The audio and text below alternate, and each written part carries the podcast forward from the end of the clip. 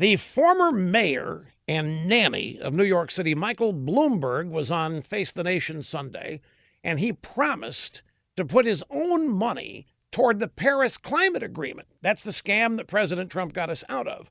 Bloomberg said that America made a commitment, but since the U.S. government will not keep the commitment, he's going to step up to the plate. He's going to cut a check for $4.5 million.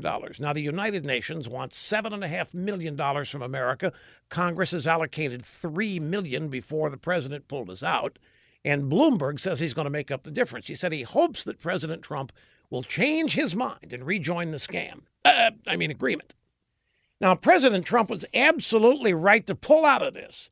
As a treaty, the Paris Agreement should have gone to the Senate for ratification, but Obama knew it wouldn't pass. So he sidestepped Congress and ratified it all by himself, calling it an agreement. So Congress had no business sending the UN climate scammers any money at all. In any event, if Michael Bloomberg insists on honoring commitments made by American presidents, here's an idea. How about committing a few million dollars towards the wall, Mayor? Fat chance, right? Go for it. Surprise us.